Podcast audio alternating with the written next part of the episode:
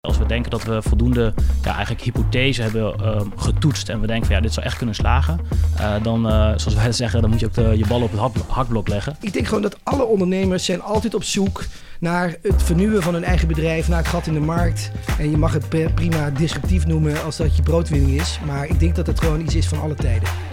Mijn naam is Paul van Diemt en je luistert naar de vierde aflevering van de KVK-podcast. De podcast waarin we leren van topondernemers. Met vandaag Quinten Selhorst. Hij is medeoprichter van Felix. Dat is het elektrisch deelscooterbedrijf dat inmiddels is gevestigd in vier grote steden.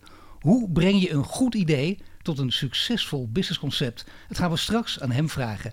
En we gaan praten met Thijs van Leeuwen. Hij is directeur van Van der Sat. Het bedrijf dat een miljoeneninvestering ophaalde om met satellietbeelden droogte in kaart te brengen. Hoe dit bedrijf een gat in de markt vond, dat hoor je zo. Maar eerst introduceer ik natuurlijk graag mijn co-host van deze aflevering. Dat is serieondernemer Harold Swinkels. Iedereen kent hem van de Nederlandse Energiemaatschappij. Een bedrijf dat hij in 2018 verkocht. En daarna ging hij zijn jongensdroom najagen. Zijn echte jongensdroom als filmmaker. Welkom Harold. Dank je. Ja, je echte jongensdroom, eh, dat mag ik eigenlijk misschien niet zeggen. Want ja, dat, dat filmen en ondernemen, het is allebei even leuk. Maar als je toch moet kiezen? Uh, nou ja, je kan ook uh, ondernemend filmen. Dus Echt, uh, dat hoeft ja, helemaal niet, niet, gekozen te worden. Goed zo, nee, geweldig. Nee, daar heb je je geweldig uit gered en mij ook. Vandaag hebben we twee uh, snel groeiende bedrijven te gast. Hè. Die worden ook wel scale-ups genoemd. We noemen mhm. nu even snel groeiende bedrijven.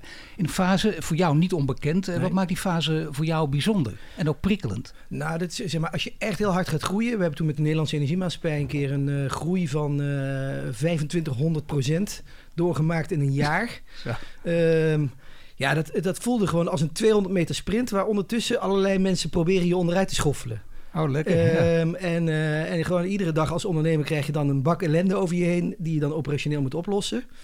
En wat er ook nog bij komt kijken, dat, dat was een van de dingen die, die, die terugkijkend met name zeg maar, eruit sprongen... is dat je ook als bedrijf ga je dan veranderen. Dus als je, als je niet meer met de eerste tien bent, maar je gaat naar 50 en naar 100...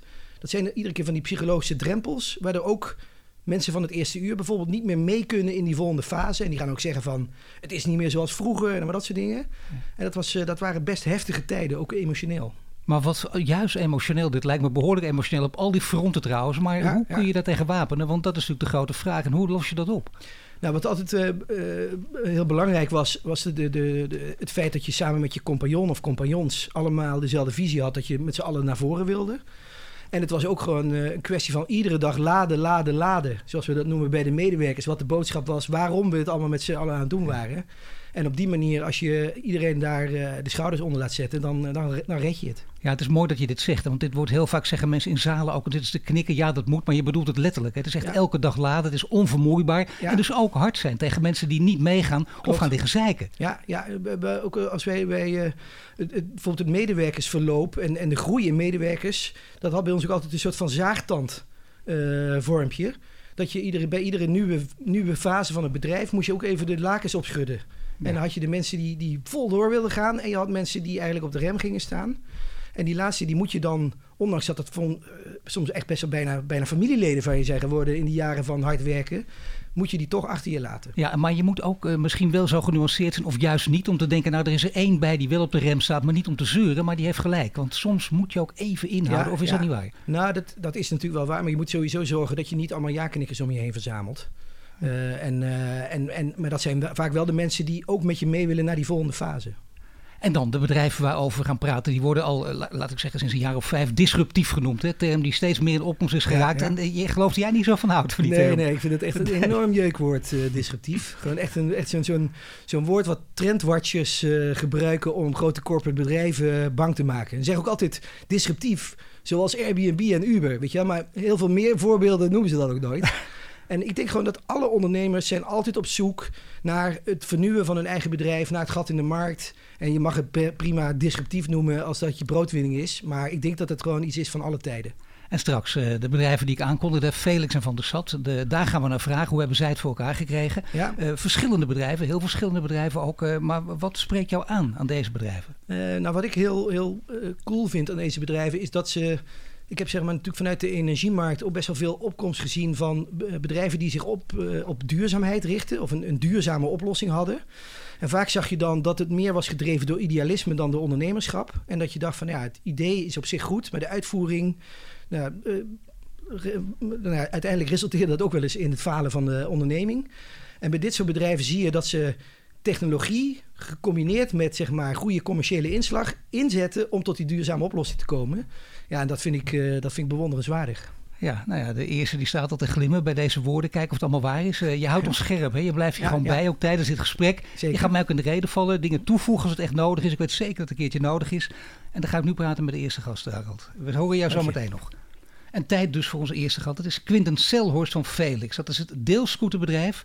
Inmiddels is dat gevestigd in Amsterdam, Den Haag, Rotterdam en Brussel. Ja, je dacht Utrecht, maar nee, dit is Brussel. Hoe komt dat, uh, Klopt, Maar inmiddels ook in Groningen en in Delft. Dat zijn de steden die nog vergeten in Nederland. Maar geen Utrecht, hoe komt dat? Uh, nee, omdat de gemeente Utrecht nog niet zover is met het uh, vormen van haar beleid. Dus daar mogen nog geen operators zoals Felix actief zijn. Wat gek zeg. Dus Utrecht loopt achter. Utrecht weet niet wat ze missen eigenlijk. Uh, ja, dat is wel een beetje onze perceptie. Um, wat, je, wat je wel vaak ziet is dat uh, nieuwe ideeën... en Felix is een nieuw idee wat we in de markt hebben gezet in 2017... Uh, loopt eigenlijk altijd voor op wet en regelgeving. Dus soms zie je dat het beleidsvoerend kader eigenlijk daar iets achteraan loopt. Uh, sommige zijn er wat sneller in. Rotterdam is een van de eerste steden in Nederland... maar je ziet ook heel veel steden volgen. En Utrecht heeft daar nog, nog iets meer tijd voor... maar ik weet zeker dat het, dat het wel gaat komen. Nou, ik woon in Amsterdam, loop en fiets daar vaak, kijk om me heen... en een half jaar geleden zag ik heel af en toe uh, zo'n groene scooter uh, voorbij komen. Nu uh, struikel je erover. Hè? Het is niet meer weg te denken uit het straatbeeld. Dat heb jij voor elkaar gekregen terwijl je bent begonnen in 2015. Dat is niet eens zo lang geleden. Als, als consultant. Misschien moet ik wel zeggen doodgewone consultant. hoe ontstond het idee voor Felix in jouw brein? Um, nou, het idee ontstond eigenlijk omdat wij, uh, en met wij bedoel ik ook de andere co-founder, wij, wij maakten toen veel privé gebruik van al deelauto's die op dat moment bestonden. Uh, zowel zakelijk als privé, ook in het buitenland. En um, al wonende in Amsterdam als huisgenoten uh, hadden we best wel vaak al gewoon verschillende ideeën. Um, maar wij, wij zochten ook eigenlijk naar slimmere, snellere manieren van transport in een stad. Want zelfs met een deelauto, ook al heb je niet meer de lasten van het bezit van een eigen auto, loop je nog wel tegen de problemen aan van bijvoorbeeld filevorming en dat het soms lang kan duren. Maar zoals je het nu omschrijft, is het nog meer een, een, een ja, je, je praat met je huisgenoten, meer een idee voor jezelf.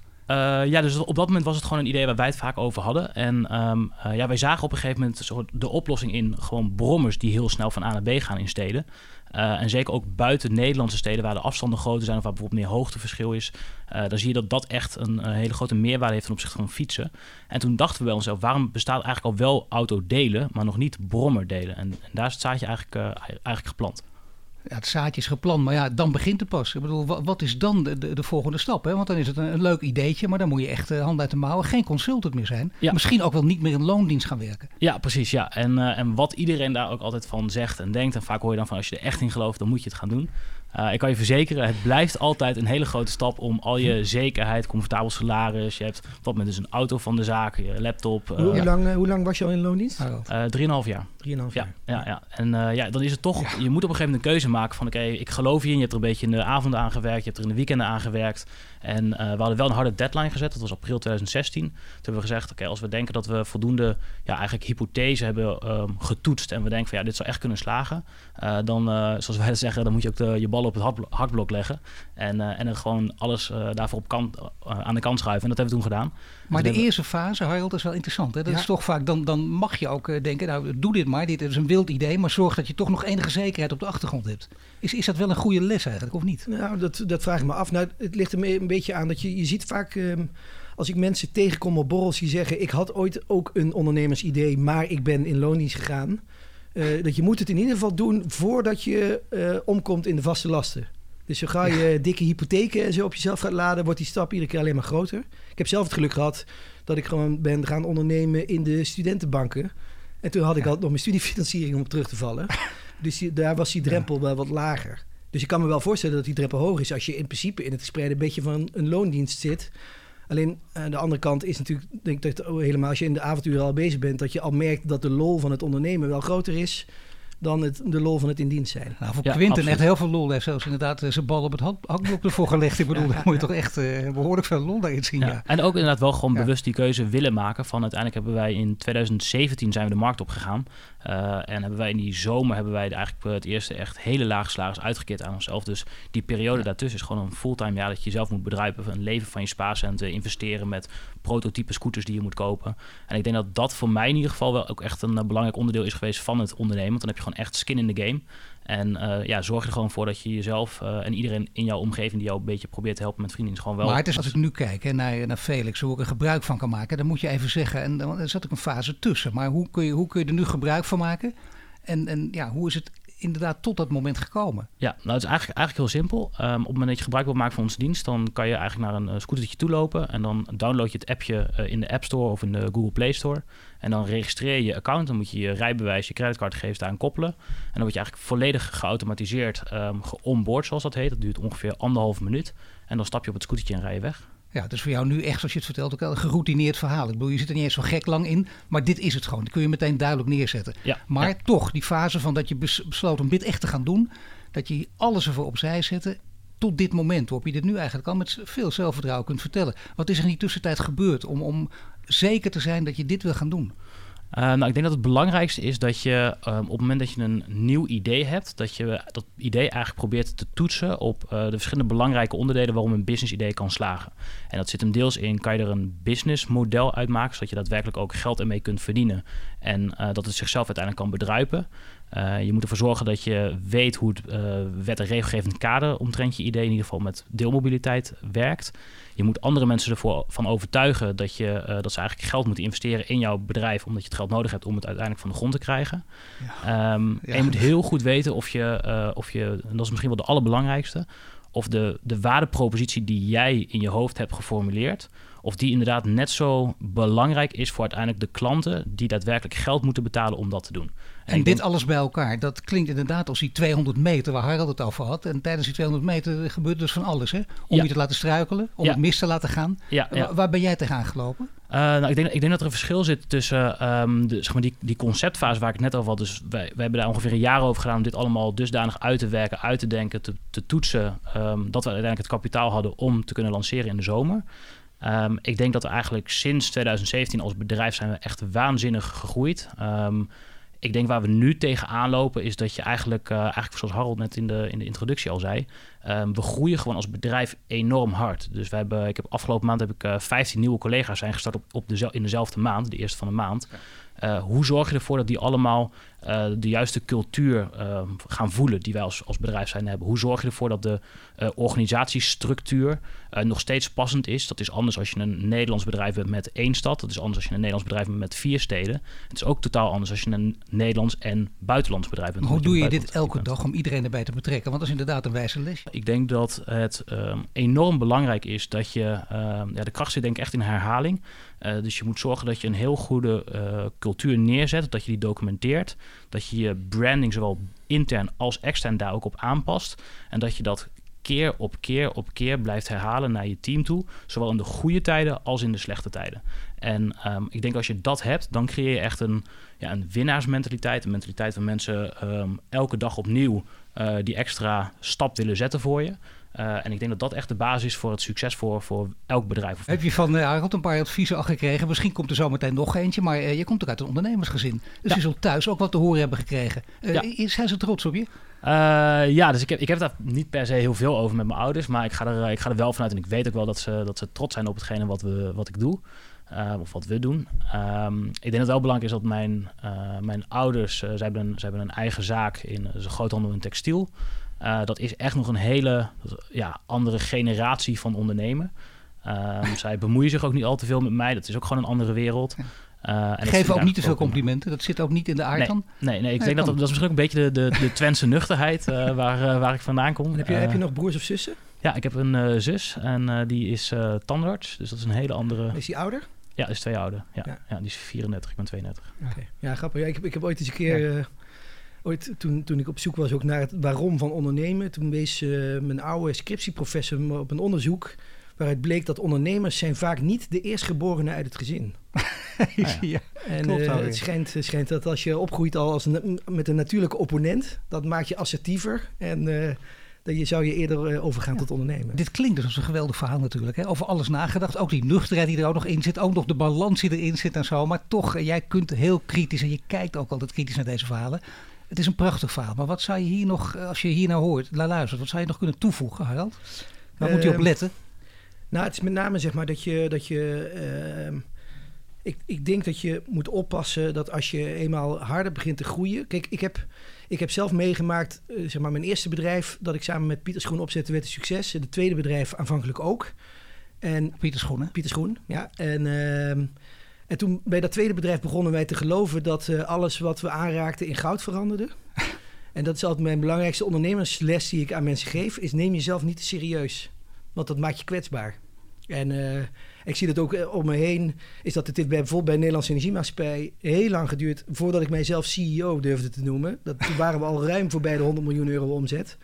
En inmiddels zie je zeg maar wel gewoon dat jonge ondernemers die met z'n drieën zijn, dan een CEO, CCO en. COO met elkaar eh, zijn. Dat ik wel zeg van joh, weet je wel, laat, laat eerst zien dat je echt gewoon zeg maar eh, tot die standaard eh, behoort. En, en blijf gewoon wel in jezelf geloven, maar zorg ook altijd dat je kwetsbaar blijft en scherp op eh, dingen die misschien wel het tegendeel eh, willen Ja, bewijzen. goede les. Eh, Naar Quinten luisteren en kijken, dan denk ik dat hij dit wel onder de knie heeft. Dat eh, is geen, geen opgeblazen egootje. Nee, nee, dat, eh, dat idee. Ik denk dat die Twentse achtergrond daar ook absoluut behulpzaam is. Oké, dankjewel. Quinten Selhoos van Dank Felix. Dank je. We gaan praten met Thijs van Leeuwen. Hij is directeur van Van der Sat. Het bedrijf dat op basis van satellietbeelden droogte tegen wil gaan.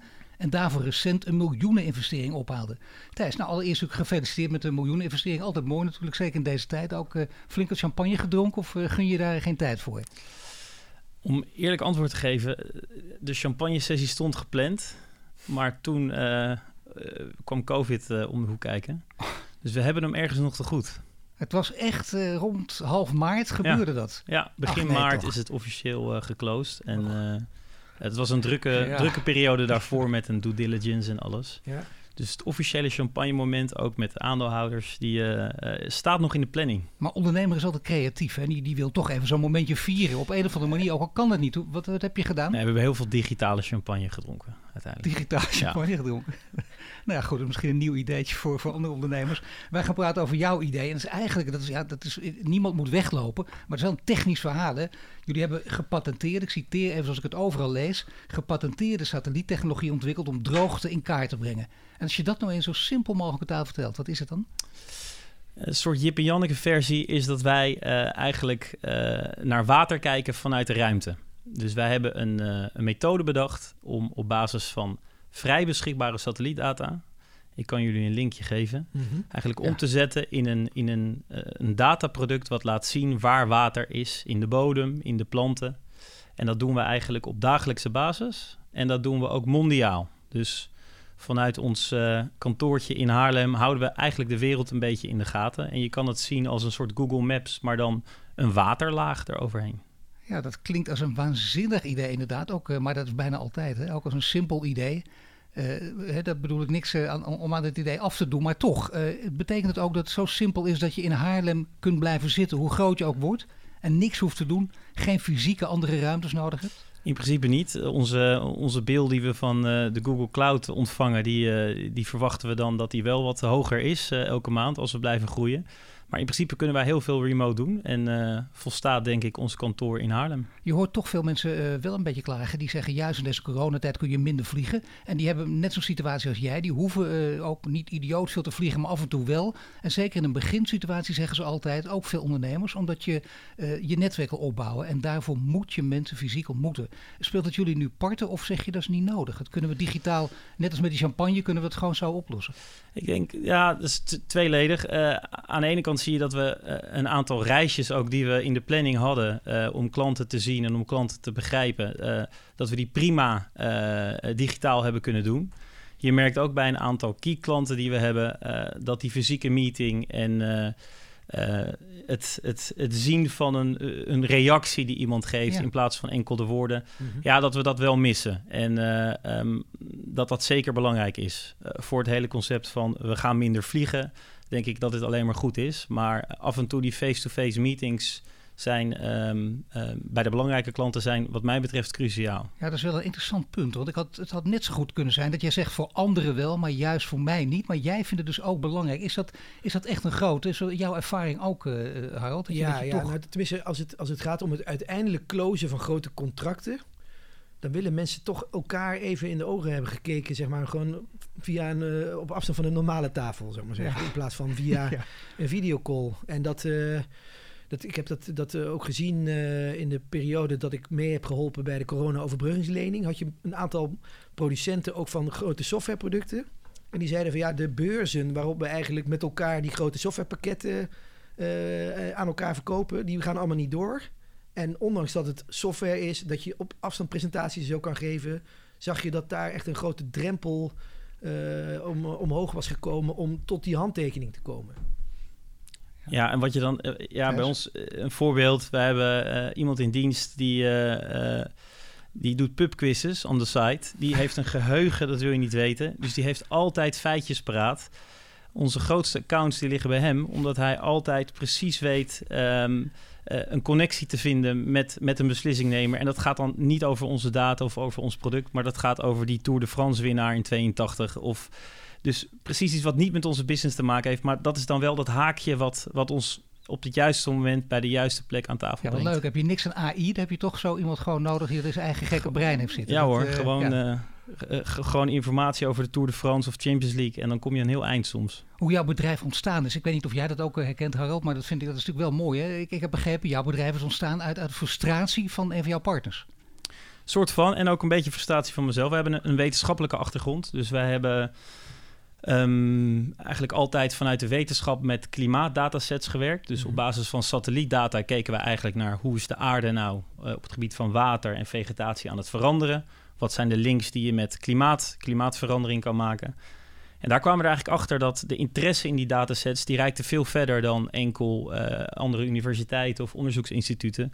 Maar wij zagen ook partijen als Nestlé, Pepsi Cola, uh, ga maar door, grote verzekeraars... die toonden interesse dat gecombineerd, dus de, de, de potentieel commerciële. Uh, hoe, hoe, zagen jullie dat ze interesse toonden dan? Ja, wij, wij maakten uh, onze datasets. Mm -hmm. En dat waren uh, datasets die eigenlijk niet heel precies naar het land keken, maar een vrij grove resolutie gebruikten. Die maken we beschikbaar voor een ieder. Ja. En um, je moest alleen je gegevens invullen als je deze data downloadde. En we zagen dus dat daar heel veel interessante partijen bij zitten. Ja. Dus toen kwamen we er al achter van, hé, hey, er zit hier veel meer in. En dat gecombineerd met een stukje frustratie dat hè, in de wetenschap ben je een tijd kwijt met, uh, met lesgeven, wat heel leuk is. Maar je bent ook heel veel tijd kwijt met het schrijven van een paper en het zoeken naar nieuwe funding. En op een gegeven moment zit je een beetje in dat riedeltje vast. En uh, ja, dat, dat, de, impact die we konden maken uh, met wat we lieten zien met die datasets, dat, dat zorgde eigenlijk voor het ontstaan van Van der Stad. En op een gegeven moment gingen jullie dus ook een methode ontwikkelen. En dan komt er een moment dat je patent wil aanvragen. Hoe, wanneer wist je dat dat het moment was? Het mooie was toen Van der Stad begonnen is, toen zijn we eigenlijk voor het eerst met een groepje wetenschappers bij elkaar gaan zitten. En konden we gefocust schaven aan dit nieuwe dataproduct. Daar waar we in de universiteit altijd werden afgeleid door lectures of door uh, uh, uh, het schrijven van een proposal, omdat je volgend jaar ook weer verder moest. Dus voor het eerst konden we dedicated met elkaar konden we iets gaan bouwen. En we hadden vrij goed voor ogen wat we wilden bouwen. En ja, die methode die wilden we vastleggen, ook omdat we businesspotentie zagen. Nou moet ik eerlijk zeggen, ik zelf geloof niet ontzettend in patenten. Ik heb zoiets van, je moet gewoon innoveren non-stop, want dan ben je gewoon je competitie uh, vooruit eigenlijk. Ja, achteraf maar, denk je dat nu ook? Het was niet nodig geweest, dit patent? Ik denk zeker dat het nodig was in die fase. Ook om ons kop boven het maaiveld te kunnen ja. uitsteken. Om interesse te wekken, ook voor funding. Maar aan zich in een patent, ik denk dat je als bedrijf gewoon uh, uh, non-stop vooraan moet willen staan. En uh, eigenlijk moet je al, alweer bezig zijn met je volgende patent. Nee, ik snap het meer vanuit marketingmotieven. Maar denk je ook dat het vaak overschat hoor, dat patent aanvragen? Ja, dat denk ik wel. Dus ik, ik ben... een aantal jaar geleden ben ik jurylid geweest van de Philips Innovation Award. En daar, werd ook gewoon, daar, daar zag je zeg maar, vond ik het mooie verschil. En dat waren met name Delfterikken en Rotterdammers die dan daar in die wedstrijd zaten. En de Delfterikken hadden een goed product en een slecht verhaal. En de Rotterdammers andersom. En uh, toen zei van ja, dat zou je eigenlijk bij elkaar moeten brengen. En ook bij, bij, in Delft, zeg maar, de techneuten en de wetenschappers waren heel erg gericht op ik moet een patent hebben. En dat heb ik ook nodig om investeringen op te halen. Terwijl ik denk dat als je zeg maar juist als je commercieel al heel erg voorop loopt, ja, dan heb je die klanten al. En dan kun je op die manier kun je de markt makkelijker corneren dan dat je heel lang gaat zitten wachten tot je dat patent krijgt. Want vaak moet je ook nog je kaarten tegen de borst houden tot dat patent uh, is toegekend. Het is een verschrikkelijk lang, uh, langzaam proces ook. Ja. Ja, en jij bent als, uh, als wetenschapper wel gewend aan langzame processen, maar je komt nu dus nu in een andere wereld terecht. Uh, stroomversnellingen, dat speelt allemaal een grote rol. Maar ja, vervolgens heb je dat geweldige idee, met of zonder patent, en uh, dat moet je commercieel zien te maken. Dat kon je zelf of had je daar per se hulp van buiten voor nodig? Nou, ik, ik, ik denk dat we eh, zelf met het groepje wetenschappers een paar hele mooie stappen hebben gemaakt. En we hadden ook wel iemand aan boord die, die meer business development ervaring had. Maar we hebben ook gewoon onze mouwen opgestroopt. Ik, eh, ik, heb, ik heb eigenlijk nooit meer mijn programmeertaal aangeraakt. Ik ben vanaf het begin gewoon uh, ben ik bezig gaan houden met de boel te organiseren. We hebben klanten nodig, we moeten groeien, we hebben een organisatie nodig. En ja, eigenlijk daar ook een beetje ingegroeid. En de eerste klant gelukkig liet niet heel lang op zich wachten. Dus eigenlijk na ons eerste jaar hadden we een, een grote partij die ook innovatie gedreven is, waarmee we uh, samen verder konden groeien. Ja, dat is belangrijk. Hè? Dat lijkt mij sowieso. Dat, dat is, succes moet niet vijf of zes jaar op zich laten wachten. Dat duurt te lang. Dit is redelijk snel, denk ik, Harald, of niet, als je dit hoort? Hè? Ja, nee, zeker. zeker. En ook, ook, ook knap vanuit zeg maar, het feit dat je het vanuit een groep wetenschappers doet. Omdat je vaak dan ziet dat wetenschappers dan ook een beetje in zichzelf gekeerd blijven. En dan is het lastig om die investering binnen te halen of die nieuwe klanten. En ik moet zeggen dat... We zitten natuurlijk hier aan een podcast, dus we, kunnen hem niet zien. Maar het is, hier staat ook geen prototype uh, ingekakte wetenschapper, zeg maar. Gewoon, ik zie hier wel een, uh, een echte ondernemer staan. dus, uh, ja, ja, Heb je je zo ontwikkeld van een beetje ingekakte of is het... nou, het is wel een reden waarom ik op een gegeven moment ook wel een beetje er klaar mee was, denk ik. En, maar ook, dat kwam net te sprake, ik stond, ik, ik had net een, mijn dochtertje gekregen. Ik had al wel een hypotheek. ik had een vaste baan aangeboden gekregen in de wetenschap. Dus ik stond wel oh. op een soort van splitsing. Eh, en ik heb toch voor het avontuur gekozen. Maar ja, ik, ik heb er geen seconde spijt van. En ik merk dat juist die dynamiek en, uh, uh, en ook de, de, nieuwe wereld die openging. Van misschien als wetenschapper denk je soms, ja, Hè, commercie, marketing. Je maakt dus een plaatje, je doet dus een biertje met die. Of ik zie nu, eh, ik zie nu hoe prachtig die werelden zijn, hoe strategisch dat is en, en hoeveel daarbij komt kijken. Dus uh, uh, wat dat betreft... bijna je ogen zeggen open. Het is echt een vak, zou ik bijna zeggen. Oh ja, zeker. Ja, Zeker. En, en, en het is nog meer een vak, denk ik, om die twee werelden in het bedrijf waar we nu zitten, om die zo goed mogelijk aligned te houden. Toch interessant, dat je, dat je, bij, dat je echt die keuze had. Hè? Dat je eigenlijk een mooi moment, je kunt een vaste baan daar krijgen en net met een kind ook en dan toch besluiten om dit te doen. Kwam er nog een beetje tegenspel? Misschien voor je partner of uh, familieleden of, of, goede vrienden? Nee, dat viel eigenlijk wel mee. Nee, die zeiden, ja, heel cheesy, maar ja, doe, maar waar je, doe maar wat je denkt dat het beste is en volg je hart. En uh, ja, dat... Uh, en had je, zelf, had je zelf nog een beetje last van het brood op de plank syndroom, zeg maar? Uh, nou, Eerste maanden? Nee, ja. in het begin wel. Nou, uh, moet ik wel heel eerlijk toegeven dat uh, een vrouw die arts is, dus dat scheelde, scheelde dan. Okay, daar hadden we wat zekerheid. Dat scheelde zeker. Ja. Maar nee, dat was wel even krapper. Maar goed, het, het, avontuur is belangrijk. En ik had ook zoiets van: stel het wordt hem niet, dan heb ik iets prachtigs geleerd en dan gaan we weer verder. Ja, nee, ik geloof het ook. Ja, ik kijk even zo naar je, dat mensen dan ook wat denken van ja, dat, dat hoor je te zeggen, maar dit is, dat straal je inderdaad wel uit, ja, dat het ook zo is. Er zijn genoeg mensen, denk ik, Harald, die dan juist dat moment het moeilijkste vinden. Ja. Ik, ga ondernemen, maar hé, hey, verdomd, het duurt al zes maanden, zeven maanden, nog niks. Ja.